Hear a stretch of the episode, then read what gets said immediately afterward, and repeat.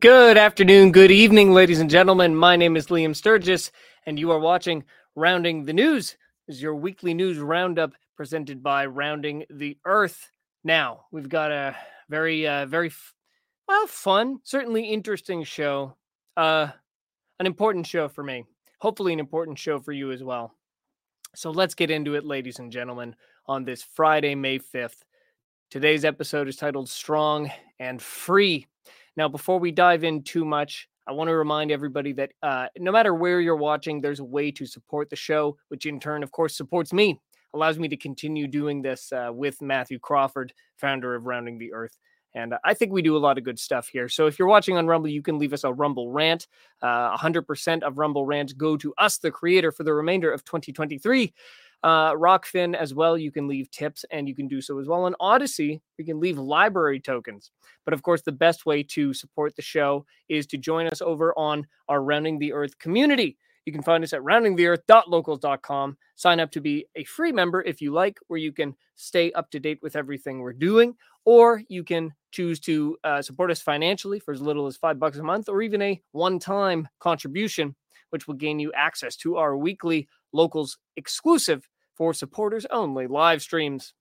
And uh, this past week, two days ago, was very exciting because Matthew is now working on uh, the beginnings of what will become a book. And uh, we've titled that discussion, Help Me Fill in Gaps for the Efficacy Illusion. So if you want to get involved, uh, then go over to roundingtheearth.locals.com and become a paid supporter. so let's dive in. As always, this week is overflowing with tremendously interesting things that have happened. And uh, I'm going to just very briefly cover a couple of them uh, before we dive into the main topic. So, you may have heard that over in Russia, the Kremlin was struck by two different drones. Uh, understand that the Kremlin is like the White House, it's like Parliament, uh, uh, uh, it's it's the it's the building that is the head of the government of Russia, and there's a lot of the fog of war surrounding this story.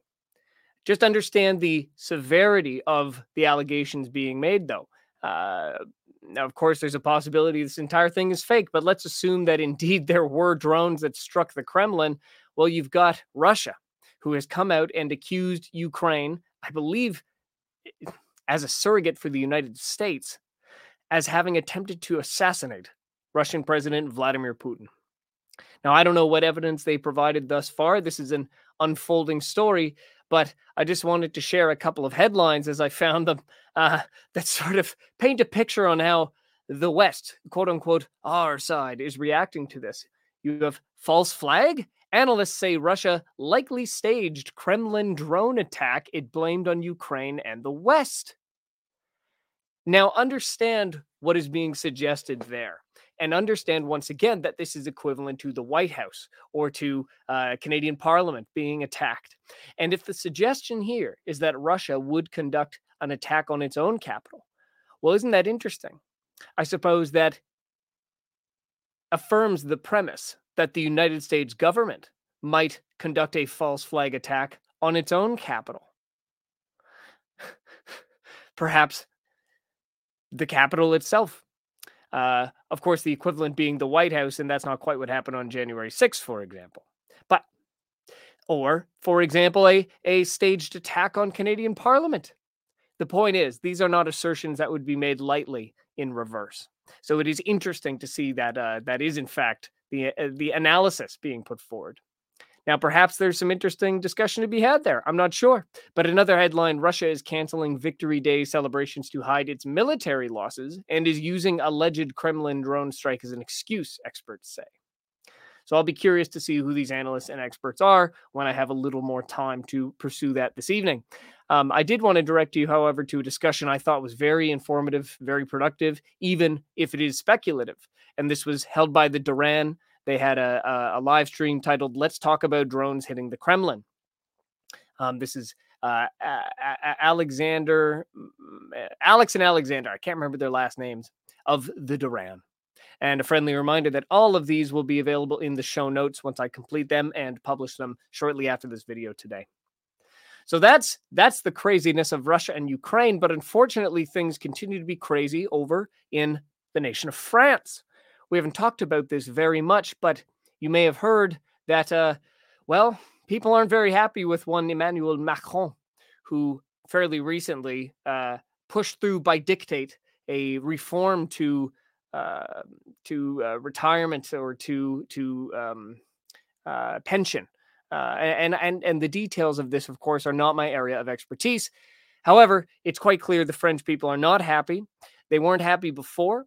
They weren't uh, likely to support this new change to pension law, uh, and that is, in fact, apparently why the Macron government decided to push through by such heavy-handed dictate. And the result is protests across the country, which have been going on, I believe, virtually every day for weeks now.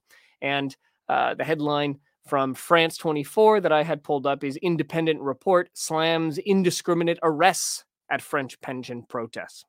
So apparently there are indiscriminate arrests. Now, thankfully, in Canada, we're not dealing with uh, with violence of any kind. Uh, no, in fact, we're dealing simply with protests. Now, this is very relevant for more reasons than some people may think. So, Federal employees strike continues to shut down Canada. Now, stop me if you've heard this one before. Now, employees of the government of Canada, for those who don't know, are on strike.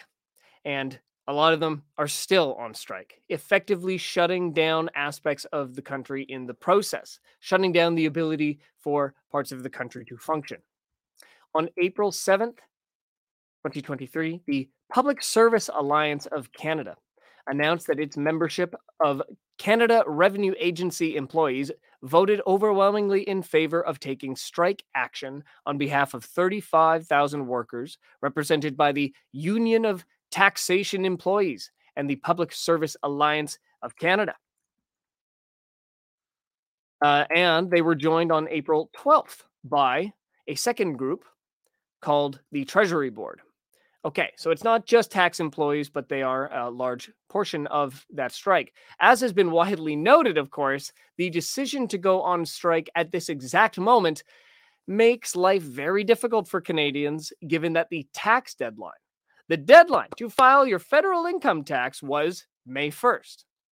And for whatever reason, calls to extend that deadline for this year have been entirely dismissed. No one wants to hear it.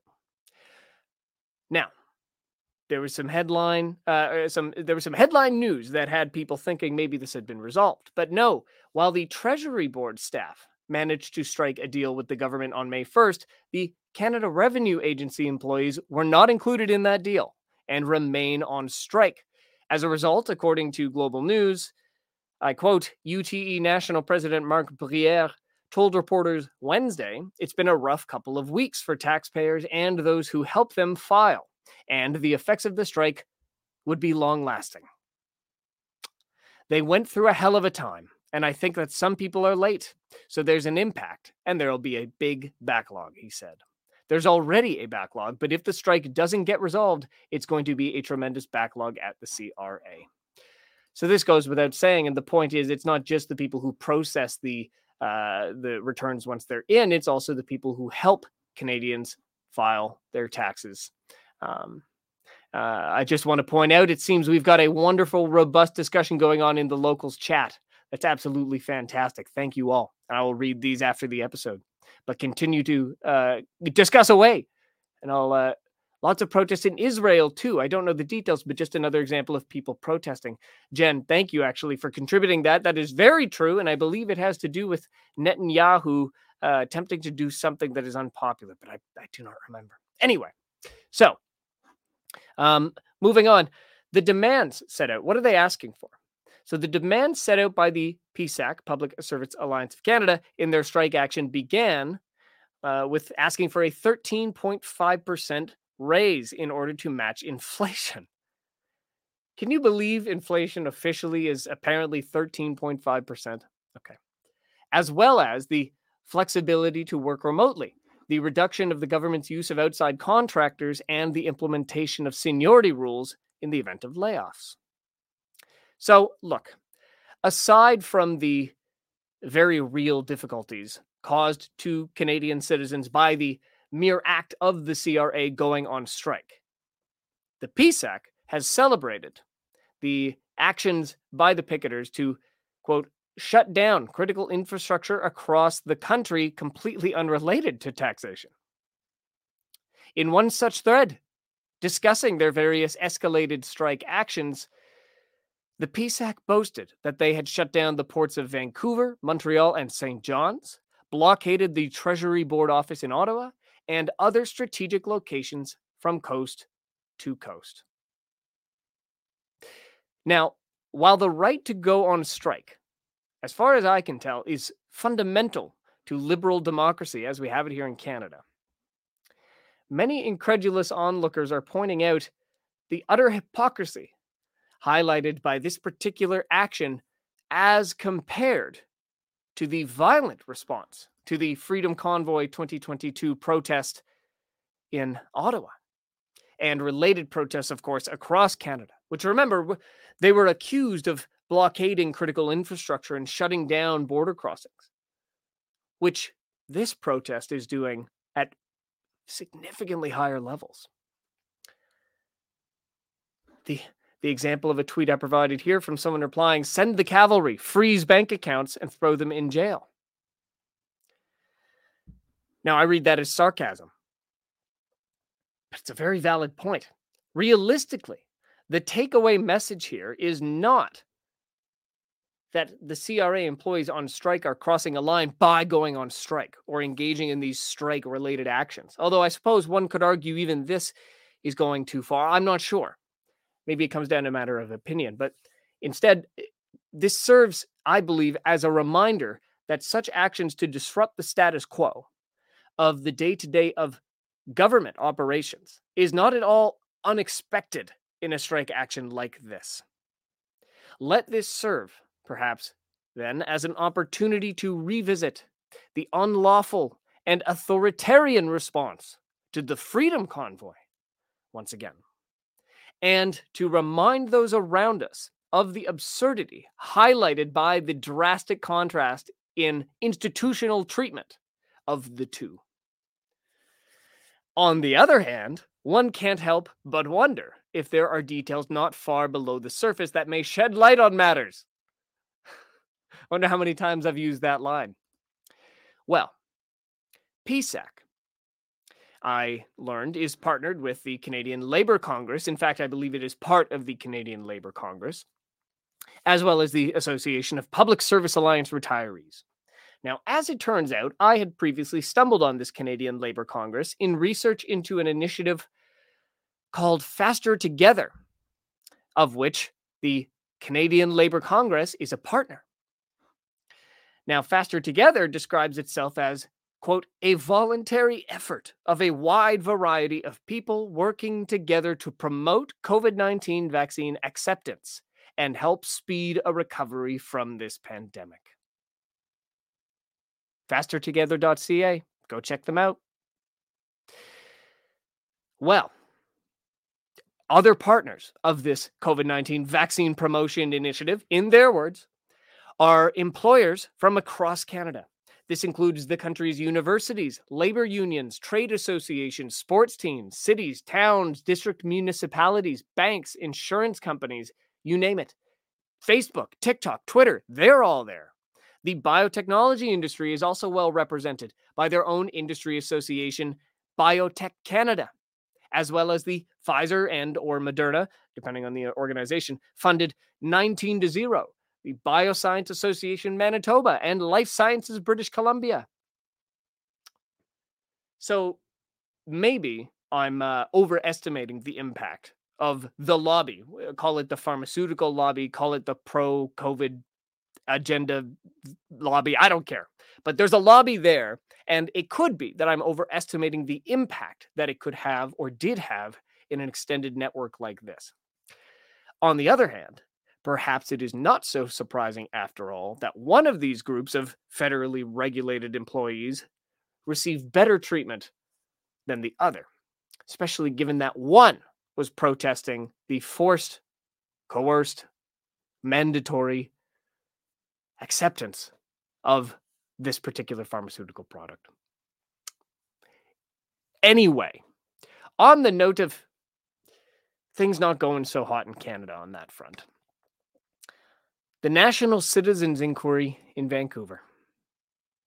So, from Tuesday to Thursday this week, the National Citizens Inquiry, or NCI, made its stop in Langley, British Columbia, just outside of Vancouver, for the Vancouver arm of the national tour. For those unaware, the NCI is a non governmental, citizen run, and self funded or uh, investigation uh, campaign, you might say, looking into Canada's handling of the declared COVID 19 pandemic, hearing testimony from hundreds of professionals and everyday citizens. I myself, I was personally able to attend days one and three, hearing firsthand some of the most impressive and impactful stories and presentations that have come out of the last three years. Now, I have on screen just just a sampling of those presentations. Top left, we have Matthew Evans Cockle. Top right, we have Deanna McLeod.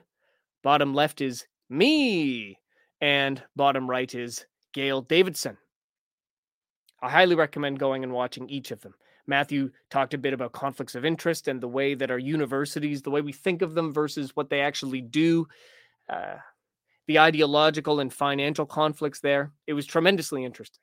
Deanna revisited the Pfizer inoculations do more harm than good video that went so viral and got Dr. Robert Malone kicked off Twitter that exposed that even the clinical trials run for the Pfizer BioNTech COVID 19 vaccine showed quite literally that the products cause more harm than good before they were even rolled out to the rest of the world.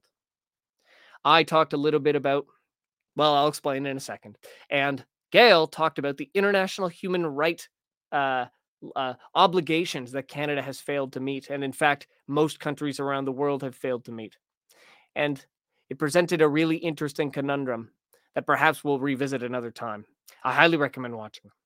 Now, uh, some of you may recall. So, why was I there? I'm no expert. Um, I, I, some of you may recall in June of 2022, I was invited to participate in an event titled A Citizens Hearing in Toronto, Ontario. My flight left Vancouver mere hours after the federal restriction on travel for citizens deemed to be unvaccinated, whatever that means, was suspended.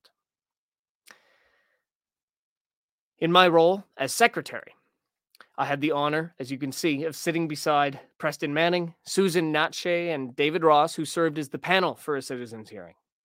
My specific job was to take notes, which I frantically did while listening to the in person and online testimonies. My fingers have never hurt so much but it was well worth it. And just as a as, as a as an aside, for those who followed the Corbett report, you may have seen James Corbett's recent interview with NCI spokesperson Michelle Leduc Catlin. Catlin? Oh, I don't even know how to pronounce that. Now, the thumbnail for the video, part of Corbett's Solutions Watch series, features the NCI in the top two quadrants, and interestingly, a citizens hearing in the bottom two. I was proud and ecstatic to find that I am in that thumbnail, as it felt like a surefire sign that my contributions to this cause have been valuable and valued. And as a Corbett Report community member myself, it was very exciting to be acknowledged, even in this very passive way. So thank you, James. And I know why he did that. It's because these pictures are featured on the National Citizens Inquiry website as part of the story of how the NCI came to be. Now, this event the national citizens, oh, rather, the citizens hearing was the first opportunity that I had to meet in real life people who would become good friends over the internet since mid 2021. And just as notably, to place myself right in front of people who had suffered the physical consequences of the all too common adverse events from the various COVID 19 vaccine products that they were coerced into taking. Some might say forced. It was a no it, it was no longer just a matter of numbers. As reported by my friends at Open VAERS and Welcome the Eagle 88, reporting on the new VAERS drops every Friday.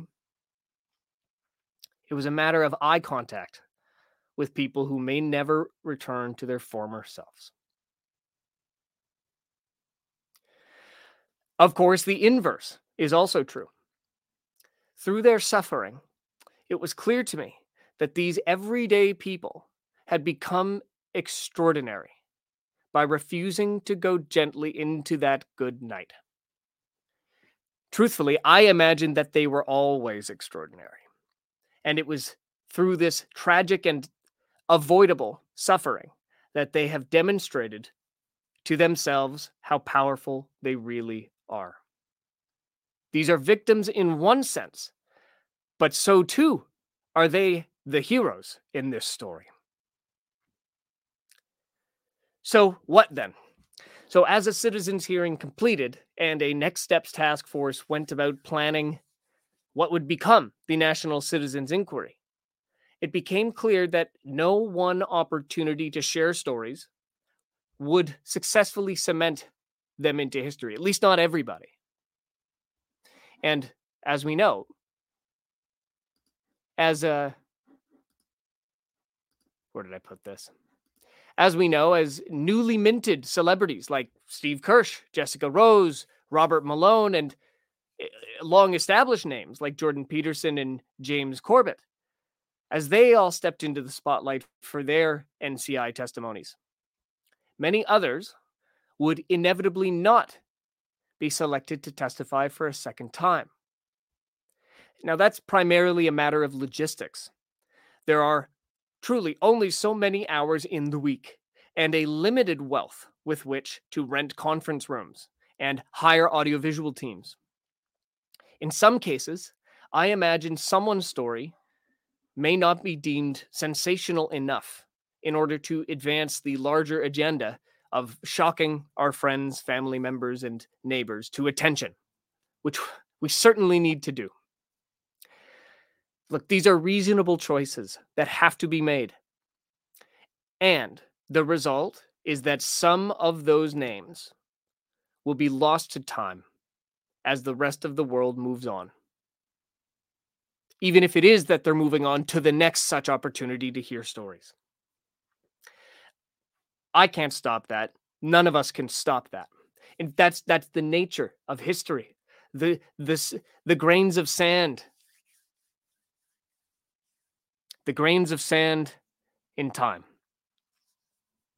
But one way I thought I might be able to help minimize this effect and just simply to capture and document the history is by translating the testimonies presented at a citizen's hearing into a format a written format which could be more easily handed to friends and family and elected officials who otherwise might decline to visit a website, for example. They're tired of getting your emails. Furthermore, as I learned from Sonia Anderson, who organized the citizens hearing, and my colleague Lisa uh, of the Canadian COVID Care Alliance, a book, of course, can be submitted to Library and Archives Canada or the Library of Congress if you're in the United States to be included in the nation's official record. And so that's what I did. The official report from a citizen's hearing is now available for all. And I want to be very clear I'm not here to sell you anything. It's available for all in digital form for free. And yes, it is as well available in paperback, hardcover, and ebook through Amazon. Now, I know that many people take issue with Amazon, as do I. And by the way, here's here is my copy of of the uh, the hardcover that uh, I purchased. The paperbacks are slightly better formatted, but The reason we went with Amazon in this instance is that it was likely the only way we could have physical copies printed without asking for a significant down payment for printing costs from the Canadian COVID Care Alliance, who had already dispensed tens of thousands of dollars in, in donations to set up the event in the first place. What Amazon does is it allows us to offer the book through a print on demand uh, through print on demand, which is a service which does not yet, as far as I can tell, seem to have a more independent alternative. There was talk of reaching out to Children's Health Defense and their CHD books to ask if they would publish the book for us. And perhaps it's not too late to explore that option if they'll have us. But for now, we have accomplished at least part of our mission. And Jen, Jen Slavin notes that she has a copy as well. And yes, I remember well when she bought it. I was very excited. She was among the first. So thank you again. And to be clear, all of the proceeds, the profit that comes in from the books, go to the Canadian COVID Care Alliance to continue to use them for non-profit purposes to continue advocating and producing materials, all the stuff you would want an organization like the CCCA to be doing. so, we've accomplished at least part of our mission. Susan Natsheh, who I wrote the executive summary of the book with. In fact, she wrote most of it. I simply formatted that part. And uh, as well as David Ross, the executive director of the CCCA, they suggested that I present the report as evidence for the NCI's own record. And that is what I did.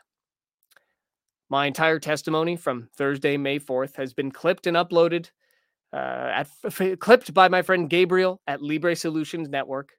Big thank you and I took that and I've uploaded that uh, so far to my YouTube channel. And I'm going to upload that to Rumble and to all the other Rounding the Earth channels as well. And I thought about playing it here, but you know what? We're going to have the opportunity to do that at a later date because there is more. There is more to look at today. Because as time remains a restriction on us all, I wasn't able to do what I really wanted to do which is to read the names of the brave Canadians who provided testimony at a citizen's hearing. I tried, we ran out of time. So when you watch the video, you're not going to see that. But I'm very proud to do that now. So I'm going to turn to the end of my copy here. So, the Canadian COVID Care Alliance extends its deepest gratitude to all those who provided testimony during a citizen's hearing. Chief Hugh Akagi, Dean Allison, Bo Bedard, Kayla Bishop, Miriam Bohemier, Louis Brown, Sean Buckley, Colin Carey, Dr. Francis Christian, April Crocker, Max Daigle, Arlene Dato, Gail Davidson, Annabelle Edge, Karen Epstein Gilboa, Ryan Gassner, Jen Gilbert and Jesse, Richard Gerges, Leighton Grey, Maria Gucci, Lindy Hall, Dan Hartman, Greg Hill, Dr. York Shung, Brooke Jackson, Kayla Jones, James Kitchen, Karen Kobel, Brian Cranky, Janina Cranky, Henry Liu, Officer Andrew McGillivray, Scarlett Martin, Deanna McLeod, Dr. Chris Milburn, Nicole Minikin, Tanya Minikin, Sergio Molina, Kelly Sue Oberly, Dr. Eric Payne, Dr. Stephen Pelech, Beverly Purley, Dr. Patrick Phillips, Gordon Polivoy,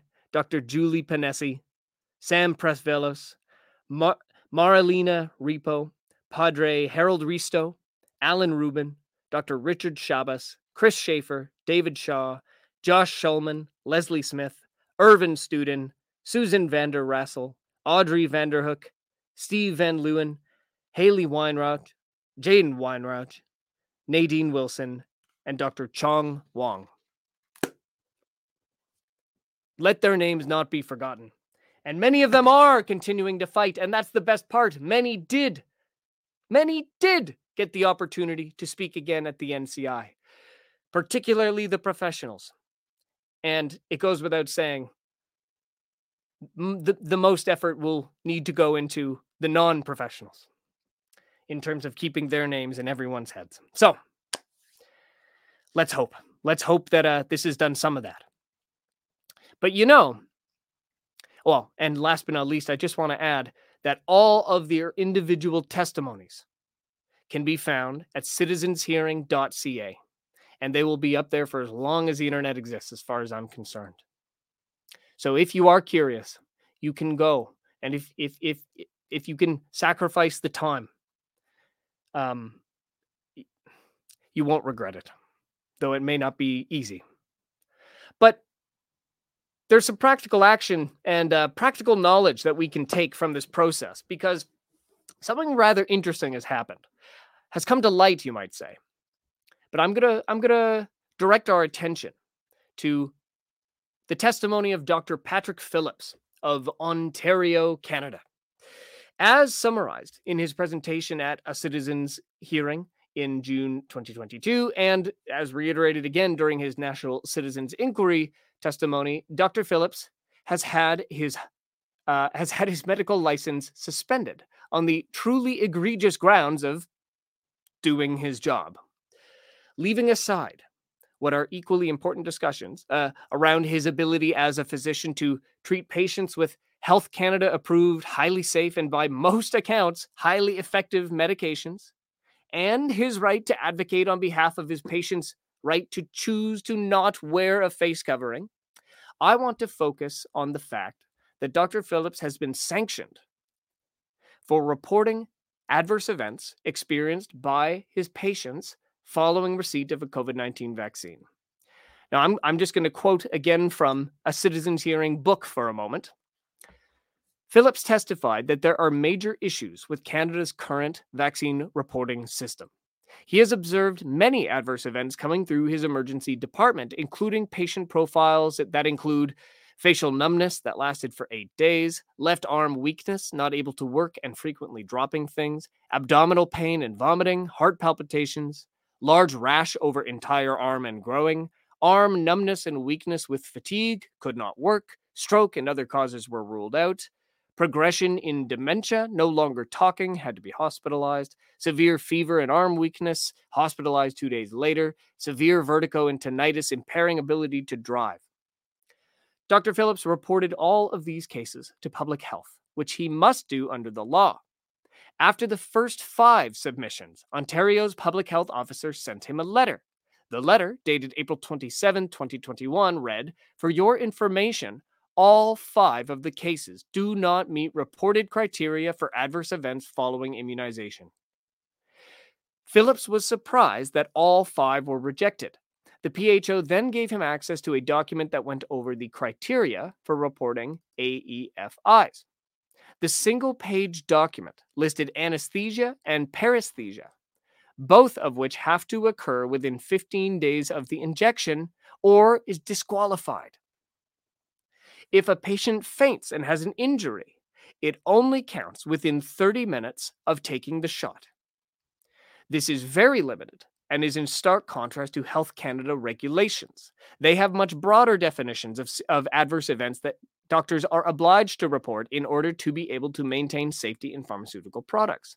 Now, this is something that is not exclusive to Canada. I'm sure in the United States and across the world, you've had your own process of learning what the requirements are on behalf of doctors. Who holds the liability if they don't report something? What qualifies as mandatory reporting? It may be different in jurisdiction to jurisdiction, but largely there are responsibilities. At a minimum, there are strong recommendations generally that any adverse events to a pharmaceutical product of any kind should be reported, even if they're not proven to be caused by the thing. Now, Phillips reiterated in a tweet from December 20, 2022, that his medical license was suspended in part for reporting adverse reactions to the COVID vaccines. But don't feel obligated to take his word for it. As reported by CBC News on May 3, 2022, in a statement to CBC News, a spokesperson for the college said that its Investigations, Complaints, and Reports Committee, IR, oh sorry, ICRC, ordered Phillips be handed an interim suspension order. The committee said Phillips was allegedly, quote, incompetent in relation to his patient care and reporting adverse events following immunization. That's nuts. Now, Dr. Phillips is far from the only doctor who faced retribution for reporting suspected COVID 19 vaccine injuries. There are also doctors who presumably have successfully reported adverse events following immunization, given the fact that official sources happily admit that some people have indeed been injured. Here is a snapshot from the Government of Canada claiming that as of March 3rd, 2023, there were 54,569 adverse events reported, with 10,685 described as serious. Now, we'd have to look at the criteria for what qualifies as serious, but that's a lot of people. And as is well known by now and is plain to see, this number represents only a fraction of the true number of adverse events suffered by COVID 19 vaccine recipients, including the most serious injuries.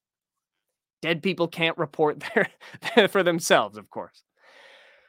Now, while the vaccine adverse event reporting system in the United States, known widely as VAERS, while VAERS allows anybody to file a report, assuming they can navigate the clunky and challenging system, Canadians have not been granted such an opportunity throughout the COVID 19 vaccine rollout. This is absurd uh, on its face. Why would that not be available to people? But it's even it's even more shocking than this it turns out. There are a few things that have just come to light that should truly shock anybody with any ounce of conscience and intellect. Now I'm going to pull this screen down and I'm going to share another screen. If you hold tight real quick, we're going to jump over here. So, as it turns out, all the way up until the COVID 19 era, Canadian consumers could, in fact, file their own adverse events directly with the Government of Canada. This is a snapshot. The snapshot itself is from September 20th, 2020. And the date modified on the page is December 30th, 2019. And as you see here, the title of the page Report a Side Effect to a Vaccine Consumers. Uh, I'll read from the page. Everyone, everyone who witnesses or experiences a side effect adverse reaction following immunization is strongly encouraged to report it. You may ask your healthcare provider, doctor, healthcare provider, pharmacist, to help you. And immediately under this, of course, is a button, a handy button here that says report a side effect. So there's an online process. To mail your report to a Canada Vigilance Regional Office, use the postage paid label. So indeed, you have two options. You can either file online or you can print it out, fill it out by hand, and then mail it at no cost to a so called Vigilance Regional Office. And then they talk about what a vaccine is. They have a number of links. So this is what it used to look like. But then the COVID 19 vaccine rollout started. we're gonna we're gonna see what it what it looked like next. You see the page has changed. Let's look at that again. Here's what it looked like before the COVID vaccine rollout. Here's what it changed to. The title remains the same, but on this page is now a little different. What are vaccines? With a slight weird typo. Tracking adverse events following immunization. Everyone who witnesses or experiences a side effect to a vaccine is strongly encouraged to report it. Ask your healthcare provider, for example, doctor, nurse, or pharmacist, to complete an adverse events following immunization form. Submit it on your behalf to your local public health unit. Interesting. So, what was you may ask for help, now it's you must send it through a healthcare provider. No longer is the button to submit an adverse event using the handy dandy online form present. Interesting. Well, what are vaccines? Uh, some given orally, nasally, most by injection. And then they go on and they've added a bit about tracking adverse events. Health Canada and the Public Health Agency of Canada share the monitoring of the safety of vaccines in Canada. So yes, good stuff there. And but there's there's more here. It's very interesting. Uh, manufacturers of all drugs, including vaccines, must report serious adverse reactions in Canada, unexpected serious adverse reactions in other countries, interesting, or unusual failures in efficacy for new drugs in Canada. Well, I suppose we did hear about them, didn't we? But I can't imagine we heard about them at the earliest possible opportunity. Well, we don't have to speculate on that. But notice there's also this very interesting graph that was added. Let's see if we can get a closer look. So, this is the flow of uh, the chain of custody, you might say, of an adverse event following immunization or AFI report. Vaccine recipient, uh, talks to their healthcare provider, who then submits an initial report to their local public health unit. By the way, that has to be done by mail now. You can't submit it online at this point in time anymore, even if you're a healthcare worker. And then the local public health unit may choose, assuming the healthcare provider agrees with the patient, they may choose to submit from the local public health unit to the federal, provincial, or territorial immunization authorities, who then themselves will evaluate and decide whether or not to send it on to the Public Health Agency of Canada who then would be one of the two final bodies to receive it, because they, of course, would then share that with Health Canada. Now, for those who don't know, here's the way this works: the Public Health Agency of Canada. Uh, well, let's let's do it this way. Health Canada is responsible for the approval, the authorization of products in Canada. And then once that occurs, then the Public Health Agency of Canada develops guidelines for the use of the approved drugs. And that's what happened for the COVID 19 vaccines as well, kind of. And then you see, of course, market authorization holders, they have to report to Health Canada anything that goes wrong. All right, fantastic. When was this? When was this changed? Well, let's look. The the the snapshot is from December 27th, 2020. Okay. It was changed on December 1st, 2020. Immediately before the first shots were administered in Canada. Now, what happened is a colleague of mine on on uh, with whom I work on a task force focused on issues like this had submitted a Freedom of Information request seeking information about why this change occurred. Why is it that before the COVID 19 vaccines, you could, as a consumer, as one might expect you'd be able to, you could submit a report if you were injured by a pharmaceutical product? It's clear that some people are insisting you kind of have to or are strongly recommended to. So why? Why Health Canada? Why Public Health Agency of Canada did you change this? There's a I believe it's a 60-day deadline in Canada to provide responses to freedom of information requests. They bypassed that multiple times. So, on February in late February 2023, my colleague said, "You know what? I have a different route that I can take. There's multiple ways to uh, access public information um, in Canada. Uh, one one of them is is through uh, your member of parliament. Let's uh, is a good way to summarize it. So she indicated that she was going to do that instead. So you know what, you can you guys aren't going to give this to me. So as my colleague is discussing with their member of parliament, she pulls up this page again, but notices it has changed yet again.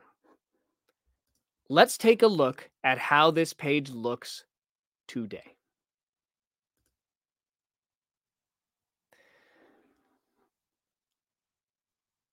Everyone who witnesses or experiences a side effect to a vaccine is strongly encouraged to report it. Ask your healthcare provider, for example, doctor, nurse, or pharmacist, to complete an adverse events following immunization form as you can see, it's a PDF, which would then be printed out and sent in. and submitted on your behalf to local public health unit. Reports submitted by healthcare providers often contain additional information that is useful for Health Canada's safety assessment. If you are unable to report adverse reactions through a healthcare provider, or if you prefer to report directly to Health Canada, well, look at that, ladies and gentlemen. The button is back. You can now report a side effect to Health Canada again. Directly online or using the mail, and it does not have to go through the healthcare provider. What else has changed? Well, there's this diagram again. Now let's see what what did that diagram used to look like? Okay, there's that. Now let's jump back over here and it's clearly different. So let's zoom in and see the specifics. You have the vaccine recipient. You also have the vaccine recipient here. So it looks as though you can submit multiple ways. In fact, three different ways. You can submit to your healthcare provider, and wouldn't you know it, there's a little message right under here. It reads In many provinces and territories, healthcare providers must report by law.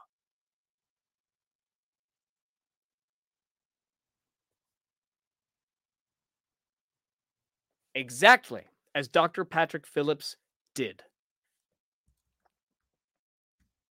and was sanctioned for.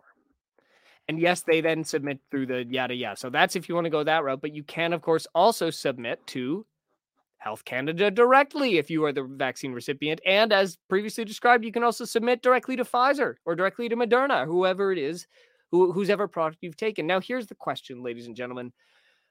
When was this changed? It was changed on February 28th, 2023.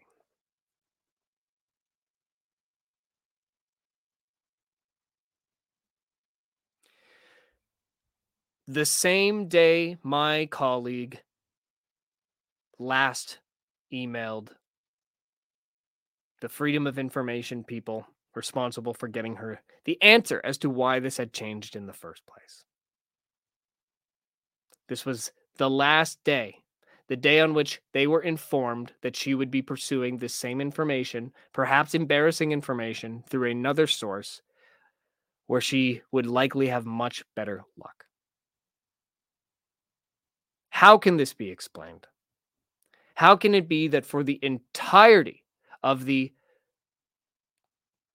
the entirety of the COVID era as far as vaccines being available, for the entire COVID 19 vaccine rollout, which one might say is essentially over, how can it be, without any other explanation, that it was made tremendously difficult for people to report COVID 19 vaccine injuries. How is it that this was the most robust safety monitoring that any agency has ever undertook, which I believe is how the FDA has framed it, or the CDC perhaps? How can it be that doctors are legally required to report, and yet when they do, they are sanctioned, ridiculed, tarred and feathered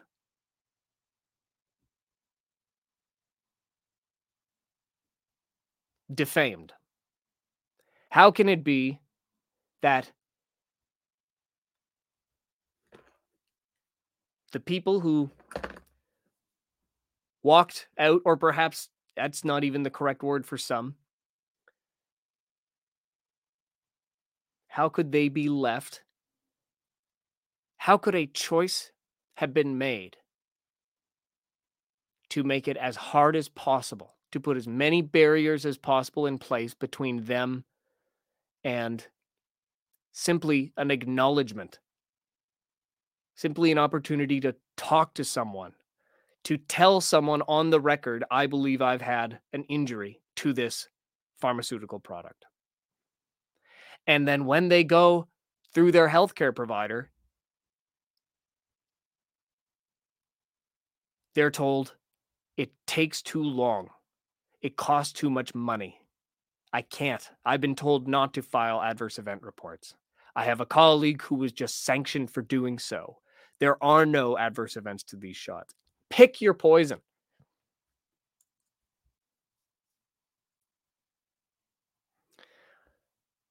I don't know about you, but this is weird to me. And I called it a smoking gun. I suppose we'll see. But as as a summary, what this looks like to me is the government of Canada planned from the get-go to cover their ears and go la la la la la for the entirety of the COVID 19 vaccine rollout. And I guess now they decided that they were under too much scrutiny or something. Something has changed. I won't even speculate as to what it could be, I suppose. Something changed, and now you can report again. So I guess what I'm going to end with is all of that considered. I'm not sure how to feel about this. The World Health Organization downgrades COVID pandemic, says it's no longer a global emergency.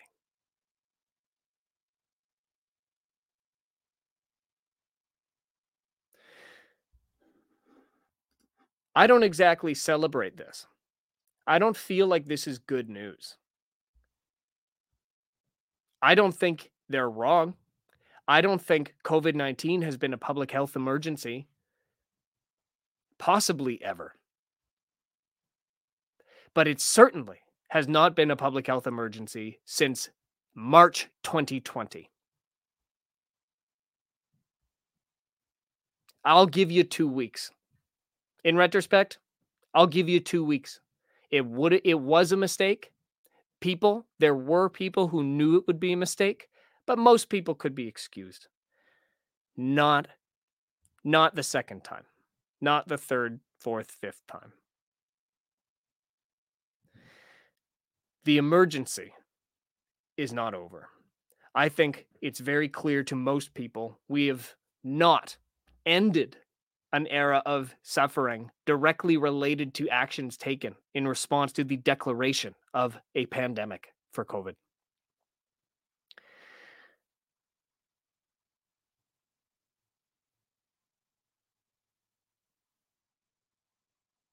I wish I could offer more in terms of celebration that the World Health Organization has given their stamp of approval to that wrapping up.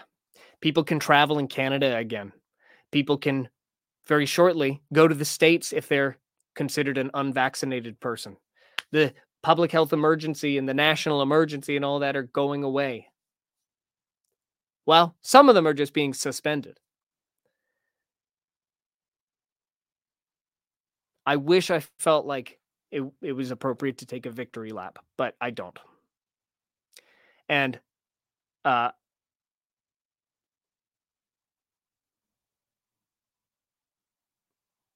I suppose I'll end it like this I have never seen so many people ready to listen to others. I've never seen so many people ready to learn new things. Uh, my partner Sam was able to tell her family that I participated in the National Citizens Inquiry, and they genuinely appeared interested. Perhaps they always would have been, but I know I would have been too scared to tell them six months ago. So let me know in your life, where can we find where can we find the the positivity where can we find the light because if this isn't over, then that means there's a lot of people who need a lot of other people to be good and positive and simply ready to keep listening and talking. And you guys, everybody who's been tuning in uh, since the start of the Rounding the Earth podcast, which is coming up on a year ago, you have helped. You've helped make this place a place where we can hear and share and talk and listen and debate and disagree. And I've heard from people who uh, they've noticed that. And it has made an impact in at least some people's lives. And it couldn't happen without all of you, because otherwise it would just be me or me and Matthew or just Matthew talking into blank internet. So we did this together. And whatever it is we do now in our lives, in uh, in this particular cause, we continue to do it together. So thank you.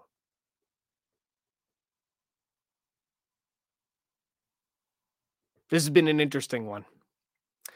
But thank you all for watching this episode of Rounding the Earth. I'm going to get my little presentation back up here real quick to give us our fun little outro um, to say on the subject of community. If you want to join uh, a, a, very specific community, the roundingtheearth.locals.com community is one of the best. You can go there, keep up to date with everything we're doing, conversations just like this one, um, and uh, uh, occasionally disagreements. Um, and you can also use it as a place to uh, support the show financially, which I, I, I can't I can't under express uh, how how uh, thankful I am for those of you who choose to do so. And there are a lot of you, and it does allow me to spend time, very valuable time, um, doing very valuable things. Um, and uh, I, I, appreciate that very much. And um, it's uh, it's it's a any opportunity to come together with people ready to learn and argue is a good place to be. And roundingtheearth.locals.com is one such place. But it all started, of course, with roundingtheearth.substack.com, where Matthew continues to write provocative, well thought out, well researched, and tremendously interesting pieces. And I highly recommend you subscribe there if you haven't already. Last but not least, I have been Liam Sturgess. I'm a musician, and you can find me at liamsturgess.com. And uh, one day I'd like to go back to being on stage. That's one of the things I'm fighting for. So thank you for helping fight for that with me. I hope you all have an absolutely fantastic rest of your afternoon or evening or wherever it is you are in the world and whatever time it is. Just know you are never alone.